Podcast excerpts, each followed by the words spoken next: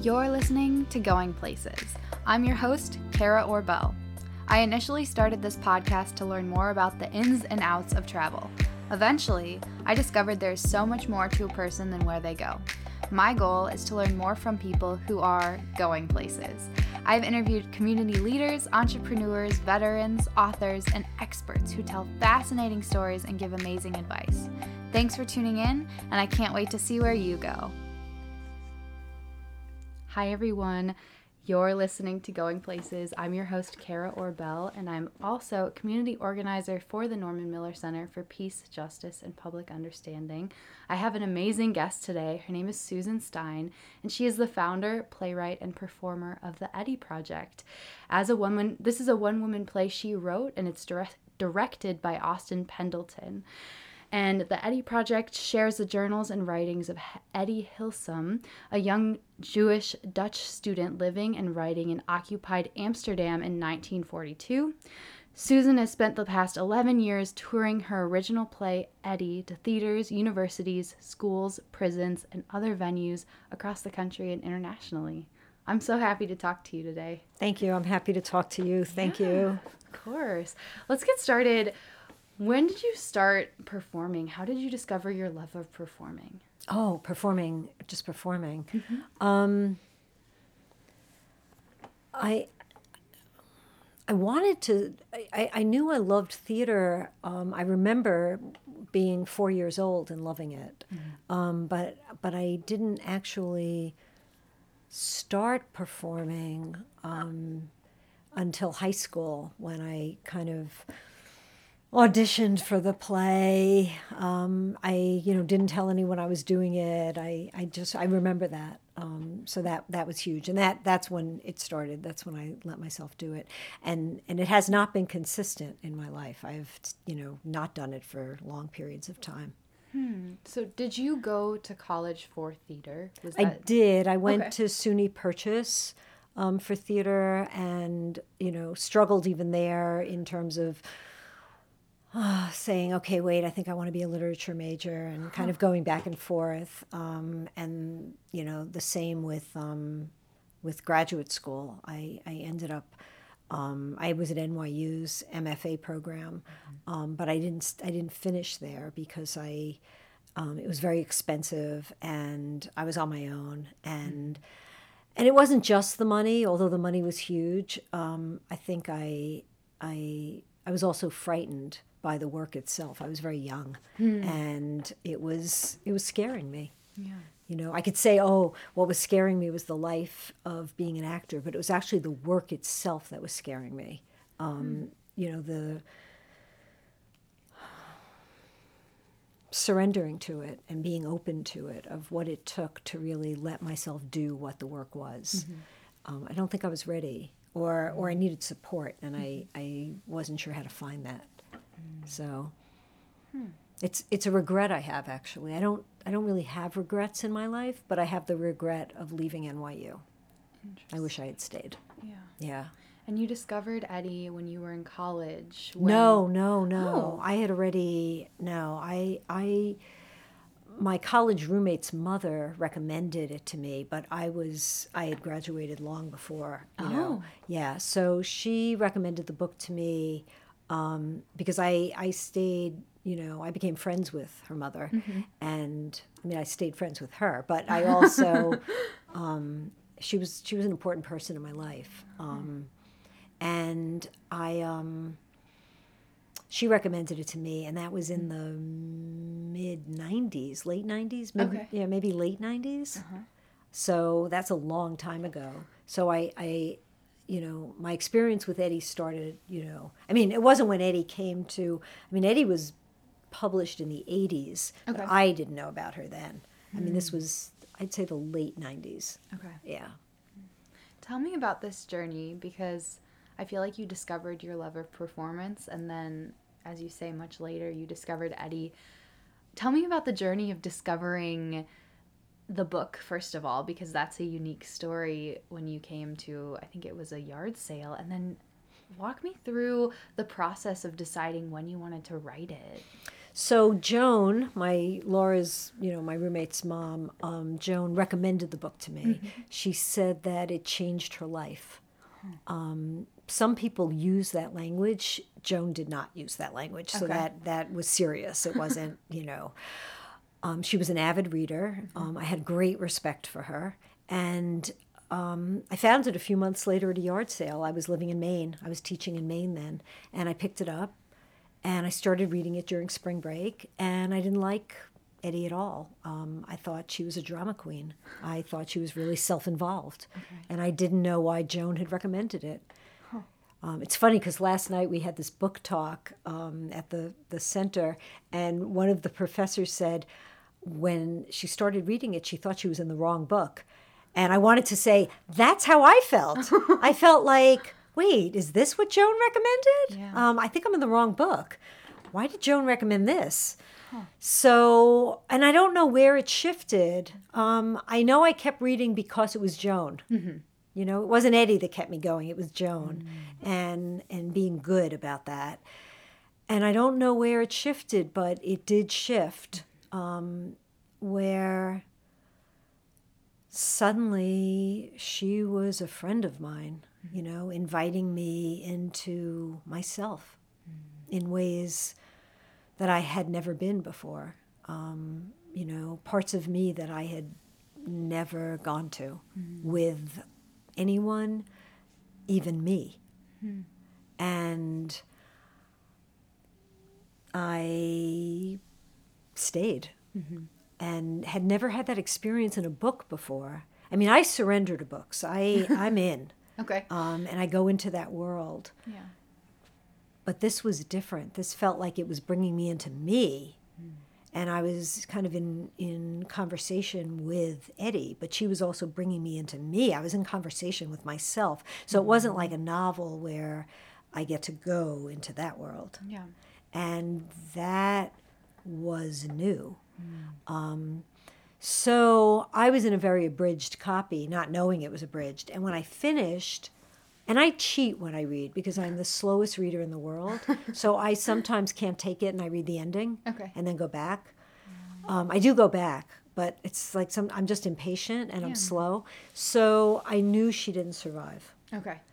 And I was then really savoring the words um, towards, yeah, as I, because now I didn't want to let go.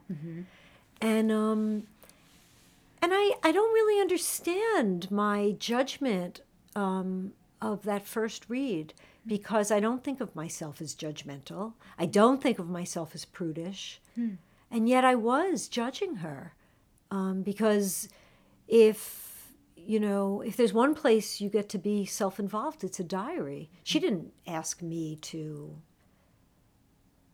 join her in that text. Yeah. and she's who she is in the beginning. She's that first entry is amazing actually. Hmm. The first entry she pretty much lays it right out there. So where was i? I mean i don't know. That's it's really i think the diary invites you to consider yourself as a reader mm-hmm.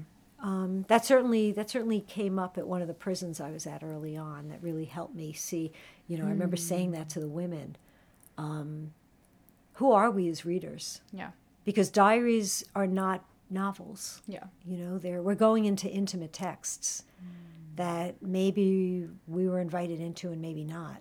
Um, Interesting. so, how, what's our relationship with this text? It asks Yeah. all those questions. Um, So, anyway, when I finished that first time, I had three things that happened all at once. Um, one was, why isn't she well known? I had never encountered the experience, but also the sensibility. I am surprised throughout, um, throughout the the writing. I thought, oh, I know. I will um, put her words in my body. I will make a play, and I will bring her to people who might not read her. Yeah. They'll see the play and read her. It was my goal. It's still my goal. Yeah. It's it's um it's not about the play for me. It's about the diary. It's about reading her. It's about having that relationship where she invites you into yourself without judgment Yeah. by giving you herself and that process. And I didn't want to let go of her yet. I wasn't ready, which was strong because it wasn't how I went in. Mm-hmm. I also wanted to give her something back. Yeah. It feels like she gives a lot. Um, it's a great gift. Even though at times it's uncomfortable, it's disarming, it's embarrassing, um, but it feels that you are in the truth, in her truth, and her vulnerability and rawness. And I I wanted to meet her partway and, and give something back to that. If I didn't feel okay about it, I couldn't do it. Mm-hmm. You know, because people have asked, you know, do you feel you have the right? Mm.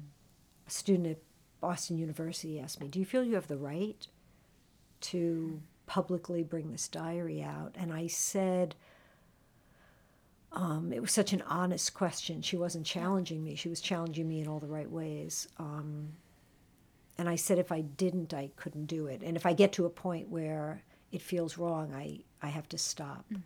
Um, but it is it is raw and vulnerable, um, and I have to meet that part way too. I mean, I have to I have to I have to be present to it um, and open myself to it.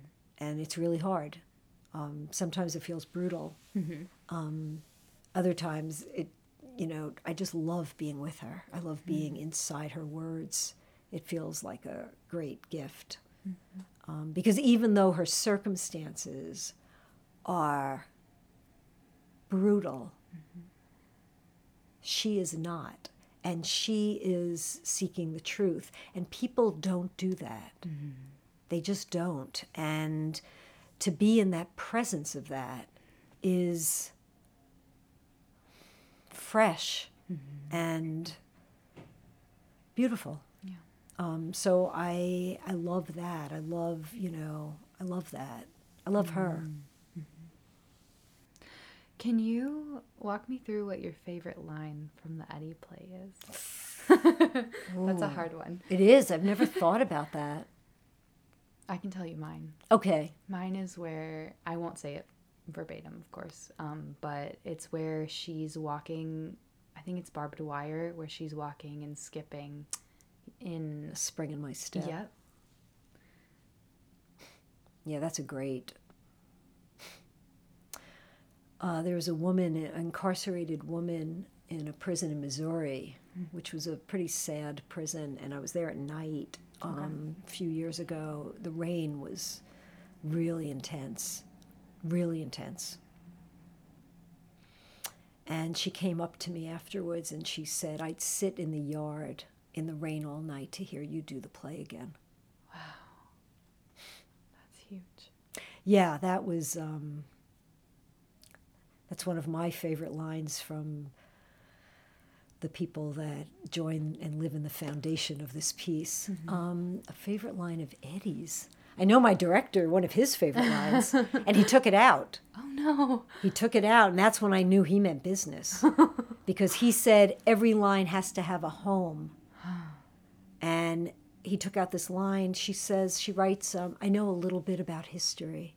And then there was one day, I remember where we were standing, right in the West Village in the studio. And he said, It's going. And I said, You love that line. And he said, It has no home. And that's when I knew he, boy, he wasn't messing around. Wow. Um, okay, this is, I don't know if it's, I don't know if it's my favorite. It's certainly one of my favorites. The small bedroom holds a glimmer of light from Spier's study. When I walk in, I see that his bed has been turned down, and above it, a heavily laden spray of orchids has been hung.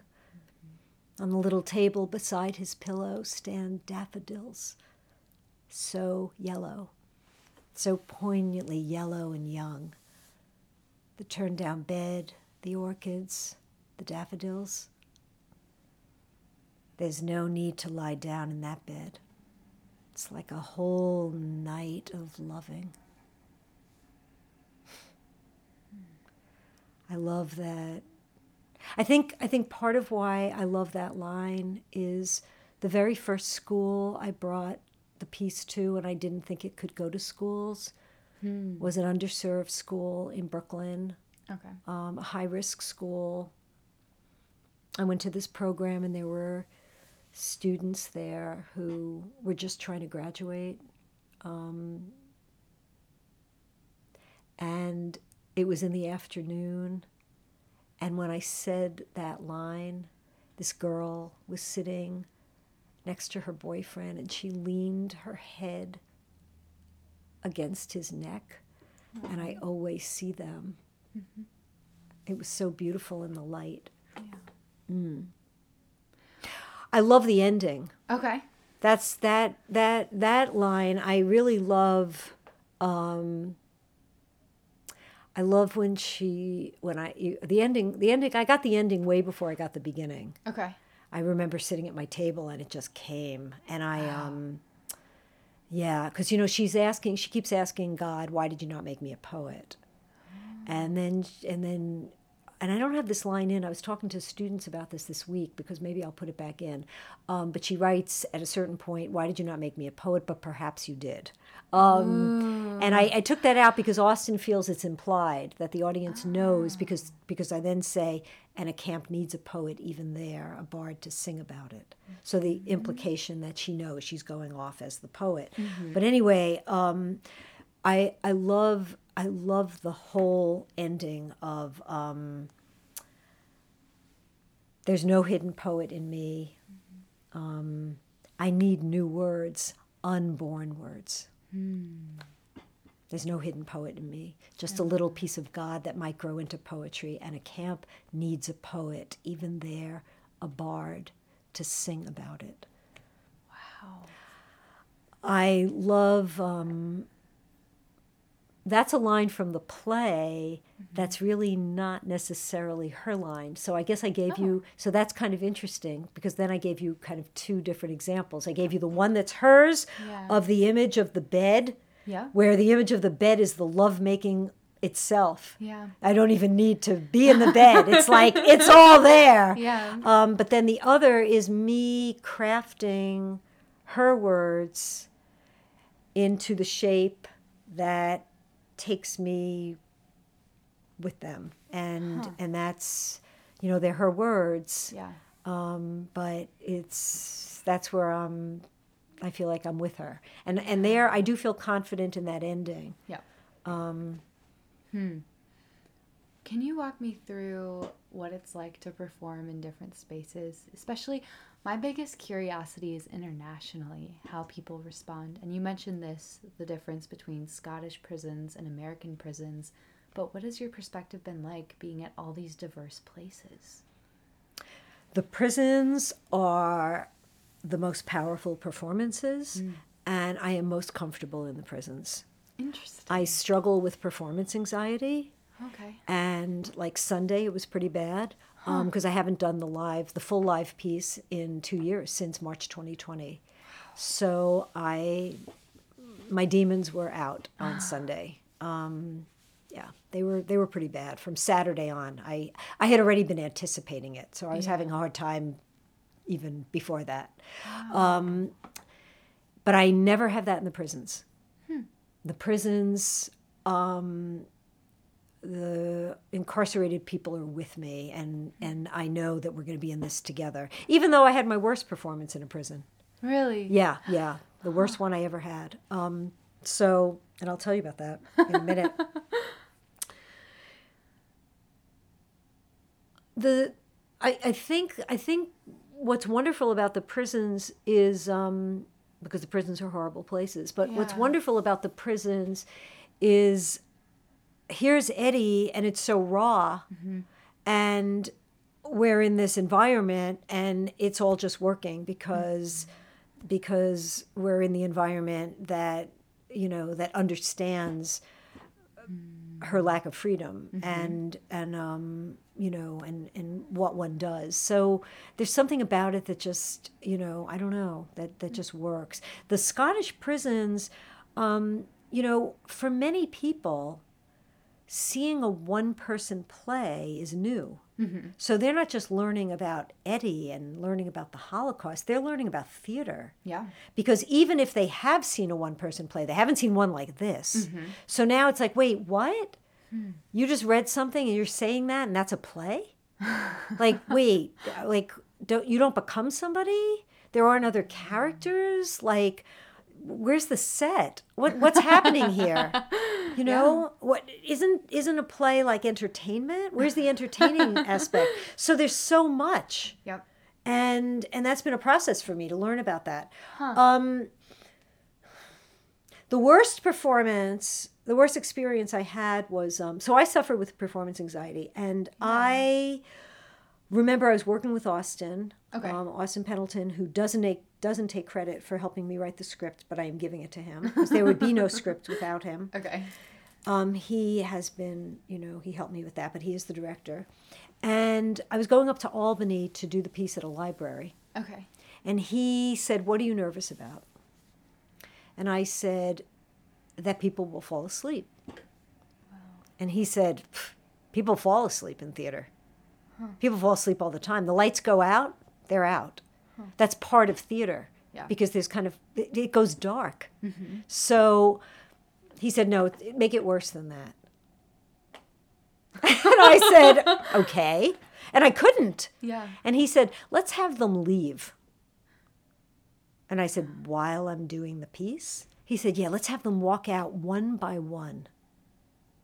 Uh-huh. You're sitting there, and these people came in, they wanted to see it. The room's full of the chairs, and they're, you know, they're in them. And that was, in fact, what happened. It was a full, it was a full, you know, it was a full audience in the library. And he said, let's have them leave one by one until no one's left. And I said, Well, not the librarian who organized it. He said, No, let's have her leave too. and he said, What would you do? And I said, I would keep talking. Hmm. And he said, he points when he makes a point sometimes. And he said, Good. if that happens, you will begin to get to where Etty was when she started writing. Wow. And he said, Oh, I hope that happens. I hope you have a performance where one by one people walk out and you're left there. Well, in this prison in Scotland, where it wasn't well organized, I had the closest thing to that. And it was, and I knew, I knew when it was happening. I thought, at a certain point, not right away, I mm-hmm. thought, this is what he meant. Hmm. What was it like experiencing that? Oh, it was. They could. They would have thrown things at me if they had. What they did is, it was this prison that you know they don't know the play. You know, Yeah. the organizers of any of the venues don't know the play for the most part. So so they think, oh, it's an opportunity. Here's this actor from you know from America who's come over with this piece. It's historical. You know, it's Yeah. got this historical element. I'm coming during International Holocaust commemoration. That tends to be when I go to the UK. Is in January Okay. and um, and let's let's take the opportunity and let's bring as many people in here as possible. Not the way to go. No one should see this play unless they've signed up for it. So when I got there and I got through security um, at the prison, the woman organizing it said, um, "We have the women and the men together for this." And I said, "Oh no, no, no." Um, she said, no, no, it'll be fine. I said, no, I can stay the whole day. Let's do the women in the morning and the men in the afternoon. She said, no, we can't because of the schedule. And the schedule is always what's at stake in the prison. You know, it's, you think it's bad in schools. At Yeah. prisons, it's, you know, airtight. So I knew it was going to not go well Yeah. because if, how could you put the women and the men in the room together?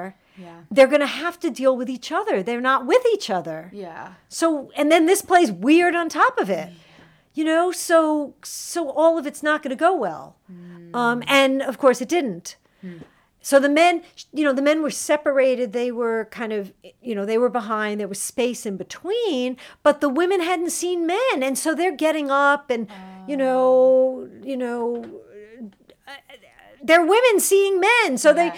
They're getting up and doing, you know, what we do when we're around people and New people, yeah. yeah, new people, and suddenly we're, you know, you find somebody attractive, and who am I, and am I attractive, and all of that. Yeah. So that was the energy, as as of course it would be. Yeah. Etty would have been the first one to agree with that. I mean, she writes about it. She's Yeah. saying it's happening at the camps. I mean, Yeah. it's happening with the commandant. Yeah. You know, you don't even control that.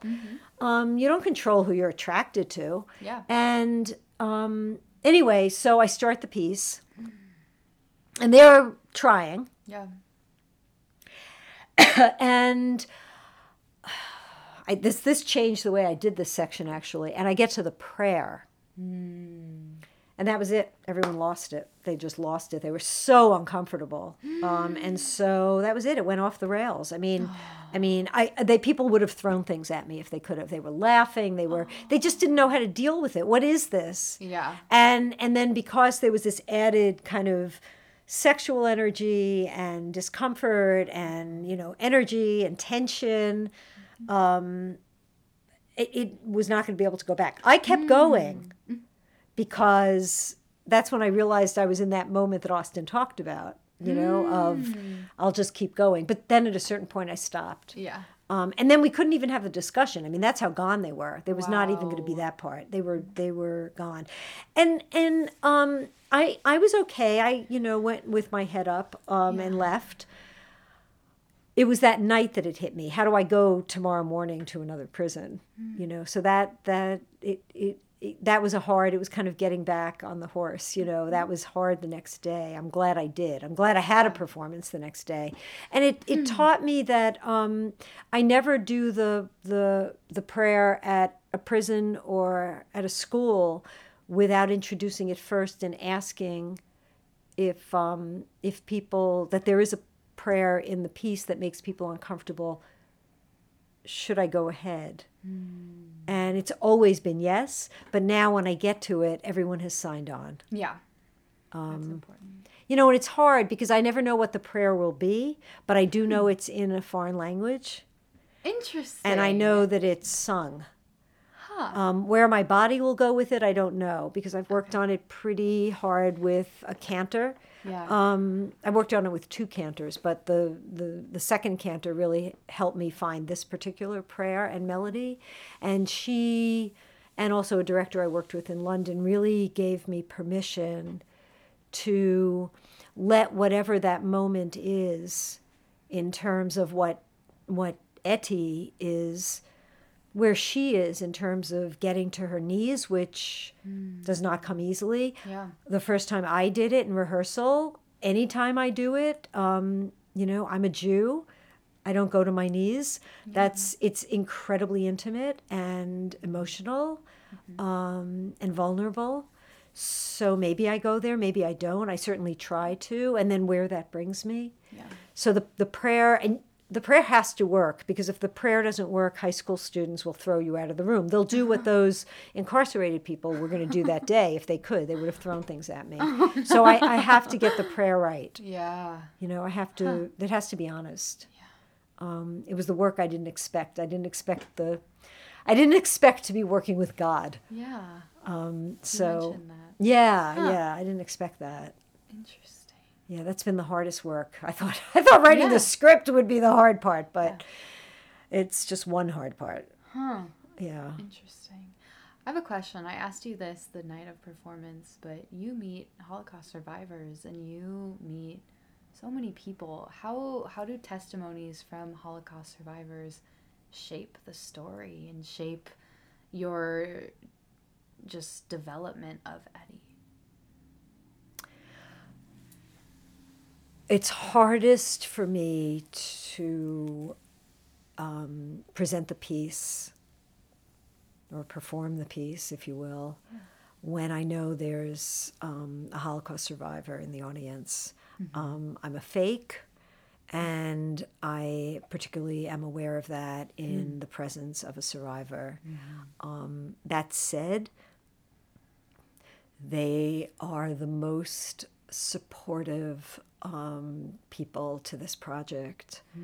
Um, they are so supportive, um, but that's not where I am with it.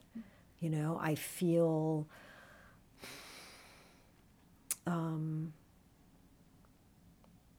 small and and like a fake, and I I just want to get it right, and Yeah. I am afraid of offending, insulting, um, you know, not not honoring, and being very careful um, about what for them was their lives. Yeah. Um, so I'm I feel like um, it's it's careful work, um, but they are the survivors have donated money, time, energy, connection.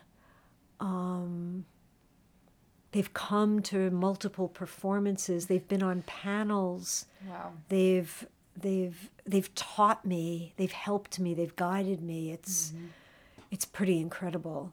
Um, they're you know most of the survivors that I have worked with are no longer here. I didn't really appreciate the time when I started the project. I mean, the survivors who are left now um, were, were so young then because they already would be old. I mean, it's it's um, I mean, next November um, will be the 80th anniversary of of Etty's death.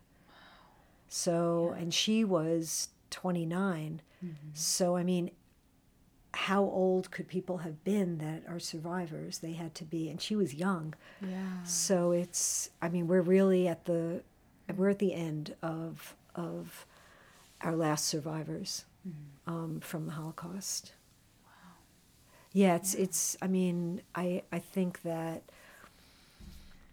I think we. I, and then, then, and it's coming soon. Then we'll have these words. Yeah. And I think they know that. And I think it's why they um, are nudging and supporting and pushing me forward. Yeah. Um, because I only use Etty's words. Mm-hmm. And I am insistent and committed to that and always have been. And mm-hmm. Austin always was. Mm-hmm. So, you know, we don't have her Yeah. but we have her words. And she did work to leave them. Mm. That's her paper trail. Um, she worked hard to do that. And we have that. You know, it's an artifact, it's not her. Um, you know, there, there are certain things people say that actually upset me. They, you know, people will say, it's as if she's not, you know, that she didn't die. It's like she's here. No, No. no, it was a brutal, it was a brutal death. Yeah. Um, people say that about Anne Frank as well, and they'll say that even after the piece, and it's like no. And I, it's one of the things the play does, which is problematic because it doesn't, you know, it ends and you don't get to see Anne Frank's end mm-hmm. um, at Bergen Belsen, which is horrible. Mm-hmm. So I, I, I feel like. I, I think it's why I'm committing my life to these words, mm-hmm. you know, and bringing them. I mean, yesterday I spent all day with eighth graders at Aldo Leopold, Yeah. You know, um, with them reading those words. And I thanked them. I started by thanking them, you know. I mean, for students to read the words of, and to hear them read those words out loud, you're hearing them read, you know, their kind of sister brothers in Ukraine, Poland, you know, Lithuania, wherever the diaries are. Um, it's it's it, it it changes the temperature in the room. Yeah, to hear a 15 year old read a 15 year old's diary. Yeah. even in translation, but it's different. You just hearing the voice, something Yeah. changes in them. You can hear it. I wonder. Yeah, it's it's it's really um, you know, it, to me that's the work. It's not, you know, it's just let's let's just the words. The words are so much. And and what did it take for people to write them?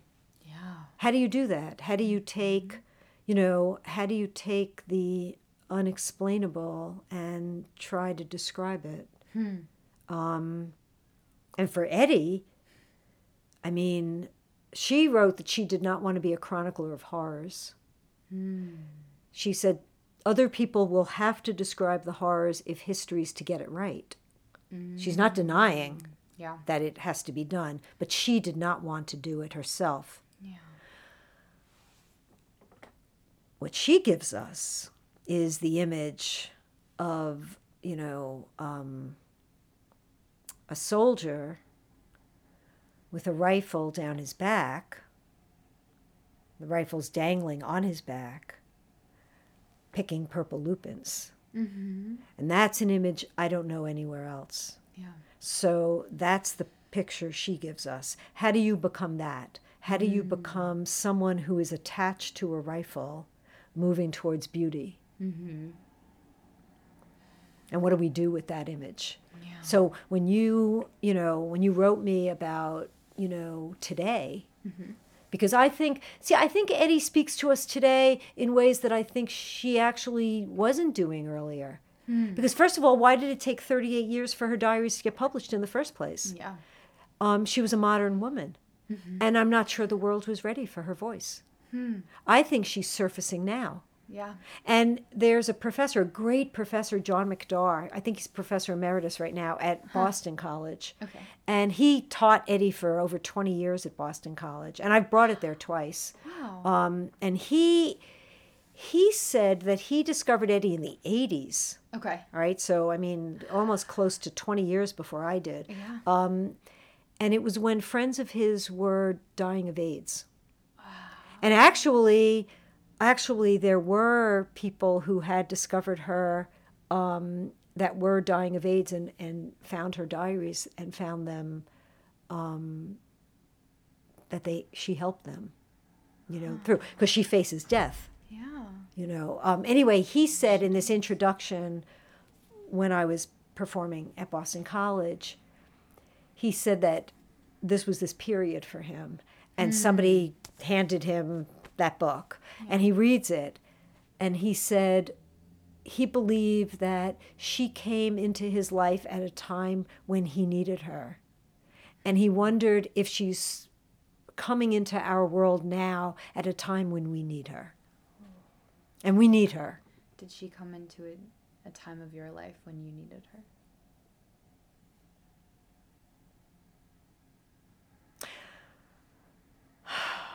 Wow. Um, that's that's interesting because I didn't like her, right? Yeah. You know, and then I then I then then she turned me upside down to think, wait, who am I reading Yeah. you? You know, what what kind of reader am I? What where's my judgment? Now I had the idea for the play, um, but then it was like, oh, I'll do that. But I'm also a single mom with little boys and whatever, I'll do it. And I thought I had all the time, right? We all ha- we have all the time in the world mm. for whatever our ideas. And I have lots of ideas. Hmm. Well, then we're driving one night on 287 North, and I'm driving, we're driving to Connecticut. We're in New Jersey, driving to Connecticut. I'm teaching in Princeton then.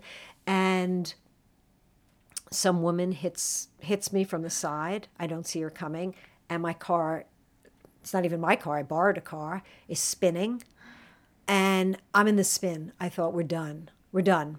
I've got one son next to me, the other behind and the car's spinning and i thought let it be fast and i don't know how that car stopped i don't know the physics of it um, i don't know how i happened to hit the the side and this metal on an angle that stopped the driving. And now we're suddenly stopped. And there's no glass because it's all on our laps. Like everything has the car has been totaled. And my older son of the older of the two is thinking because i'm not i'm i'm there's glass where are we Yeah. and he um, pushes the hatchback open gets our stuff out i mean he's the one on top of this like we're getting out Yeah. and now we're on the side of the road, right? You pass these accidents, and now you're the one that's on the side of the road. Wow. So someone, I don't, I don't know why another car wasn't coming at that moment. I don't know how all of that happened, how it wasn't a pileup, and someone calls an ambulance. Um, suddenly I'm on a board and I'm, you know, attached to something. And as they're bringing me into the hospital, the thought in my head was, I didn't write that play about Etty. What? What? Where did that come from? So that night, when I got home, someone picked us up. I have a neck brace on, but we're home. We're home. We're alive. Yeah. I'm still in the spin because I don't know how how did the car stop. I mean, I'm in the spin, um, but we're home. No car anymore. I, that was someone else's car, and it's gone. But he's grateful because cars can be replaced. Um, and that's the night I started finding Etty. And I think, yeah, I think that was, you know, and Austin says I needed to be, he thinks I needed to, maybe, I needed to have my life ending, to access what I needed to access her. Um, another friend of mine who's a philosopher at Brandeis said, You didn't see it coming. And she doesn't see it coming. So I don't know, but that that that that was the moment that night Yeah. when I realized there is no time, there's now. And I've been working on the piece since then. Like that was when, as soon as I got back on my feet a couple of days later, I called my best friend, right? That's what we do. and I said the idea out loud because mm-hmm. saying it out loud is means You have commitment to do it. we met for i don't know a muffin and coffee and i said listen to this and um, that was the start and i've taken breaks from it okay. um, like this past summer i got cast in a neil simon play in cleveland um, and that was just this unbelievable experience but um, she's there yeah. um, and it's not like even when I'm working on that, that I'm not working on her during the day or in some way. Yeah. But it's actually good for me to even let go of the script. I, I used to not be able to do that, but actually now it's good because when it happens, I come back to it. And like now, coming back to it um, Sunday, Yeah. after not performing the full play for two years, Yeah. I realize, first of all, I forgot some things. So there were things that I didn't, like Spier dies, and that wasn't in the performance on Sunday. So, okay, how, you know, people seem to not ask about that. But what happens to Spier? And, you know, it makes me think, okay, where are we? Like, what adjustments might I want to make? I mean, hmm. because I said to Austin, you know, will this play ever be finished? Will I ever stop working on it? And he said, a diary is a live document. The hmm. play will never be fully realized because as long as you keep working on it, it will keep evolving. So it will stop when you stop. And I think that's, you know, and I think that's probably the case for plays anyway. Um, like one of my favorite playwrights, Sam Shepard, who we lost a couple of years ago, um, he, you know, that was that was. I mean, I'm not putting myself in the same camp as I'm just Yeah. saying he's one of my favorite playwrights. But he, um, that's what would happen. He would just stop. I mean, that was it. We're on the next play. You know, it's like I can't work on it anymore. Um, and I, I think maybe that's probably any creative project because I don't think, I don't think. Um, I mean, I think, I think pieces are like they're not perfect, and Yeah. I'm not, I'm not sure they're supposed to be finished. I don't even know what that means. Yeah. Um, and I was also thinking about something else you said um, over the last couple of days um, that about young people and what they may take from this because I certainly didn't know I was going to have student versions and Yeah. you know a middle school version and whatever because she's so sexual Yeah. and you know complicated and so much. I love that about her though. I do too, but Yeah. then how do I get that into a version that is not more complicated? I don't mean cens- censured. I don't want to censure her, but Yeah. but but how do I do it in a way that um, doesn't doesn't distract students from what she did or judge her so that they can actually get into her sensibility and kind of have some access to her because they could read her and find out all like all of her complexity Yeah. but I think one of the things that I was thinking about about that about um, young people, and she's young, that I think is important, is that she's flawed Yeah. And the writing is not precious. And I think that's so important for all of us because because you ask me what are, you know, my favorite lines. But what about the writing that's clunky mm-hmm. and and doesn't work?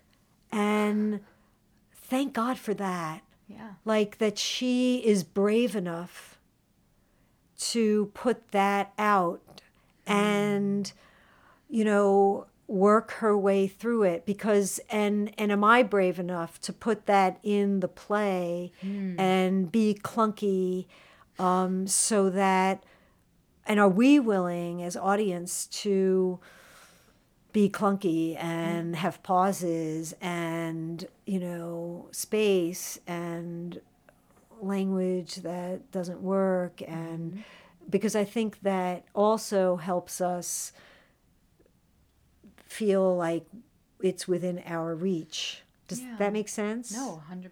As a perfectionist, I completely understand. and I think that she ends up then, you know, kind of helping us, you know, and I, I think, I don't know. So, so I think that's good. And Anne Frank has been on, put on such a pedestal. yeah.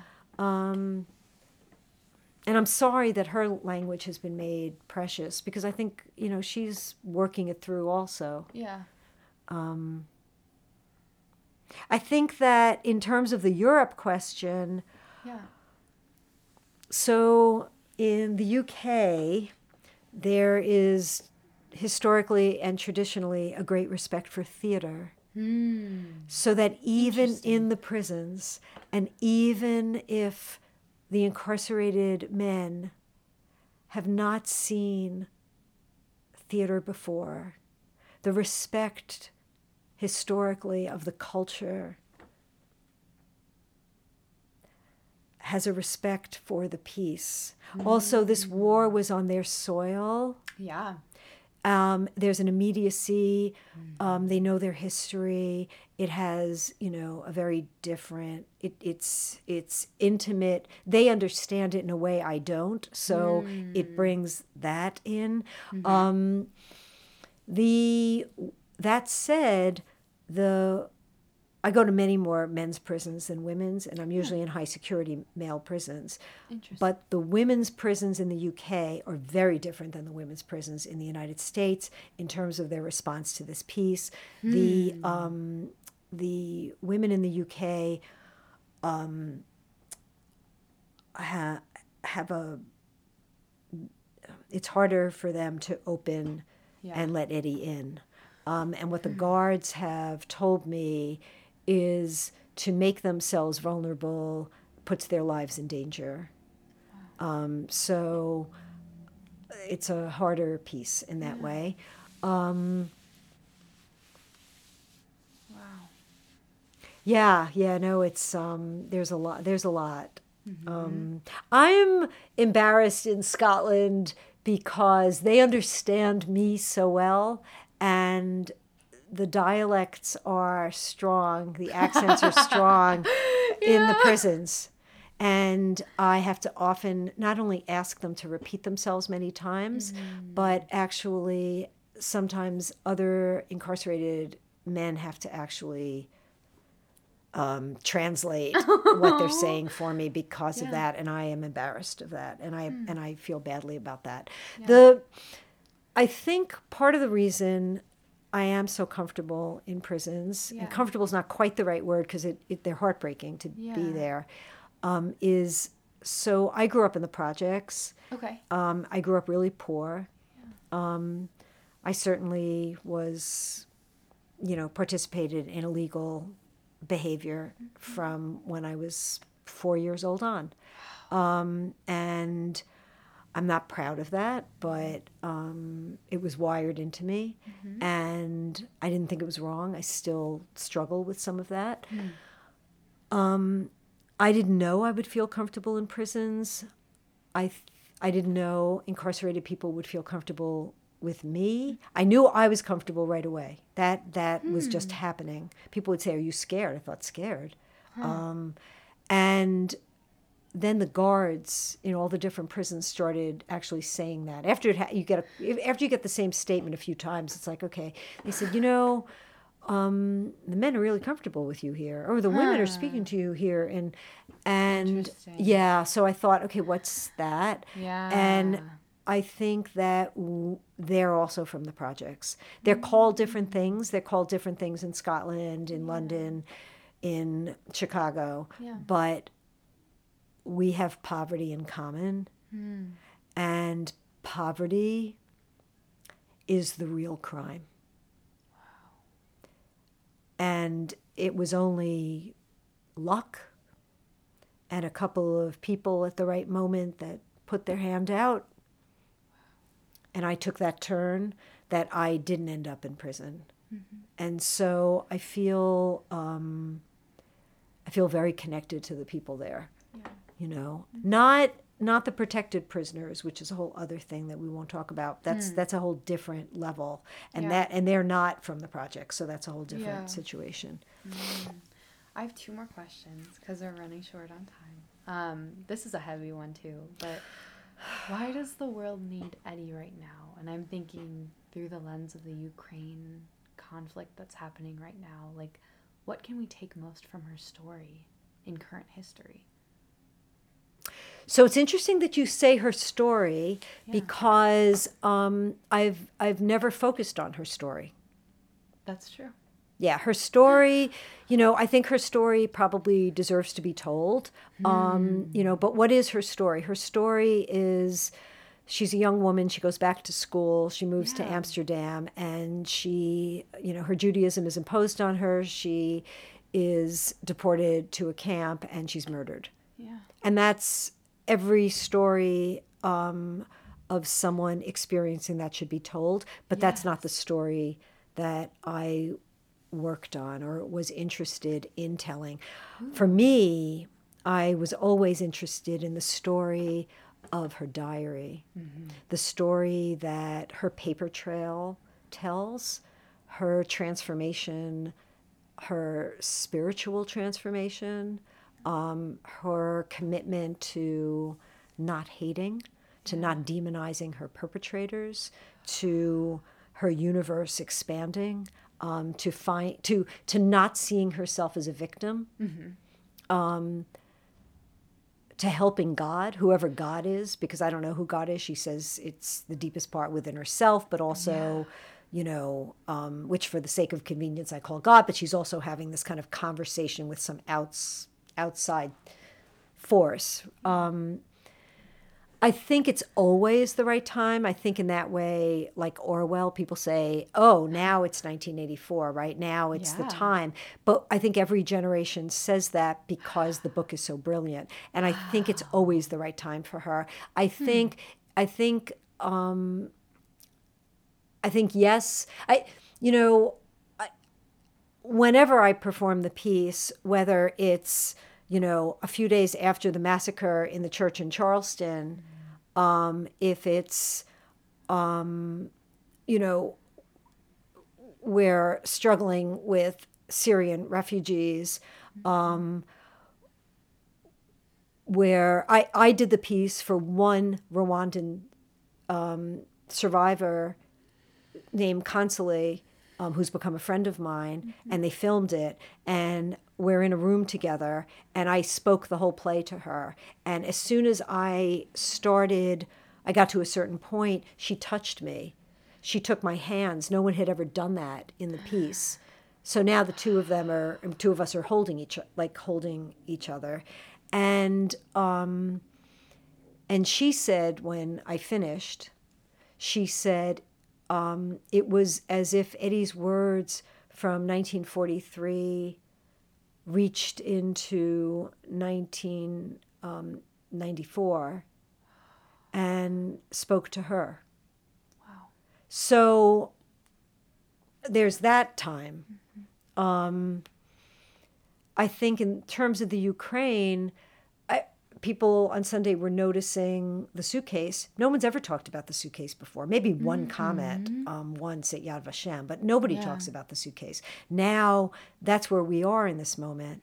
But I think also she's helping us see we're talking about Ukraine. Why aren't we talking about Syrian refugees? Why aren't we talking about people in South America who are leaving? And I think that's how she surfaces. She says, you know, it, it's every voice Yeah. um, and and so I I um, and who are we? Who are we? Um, who am I? I don't know if that makes any sense.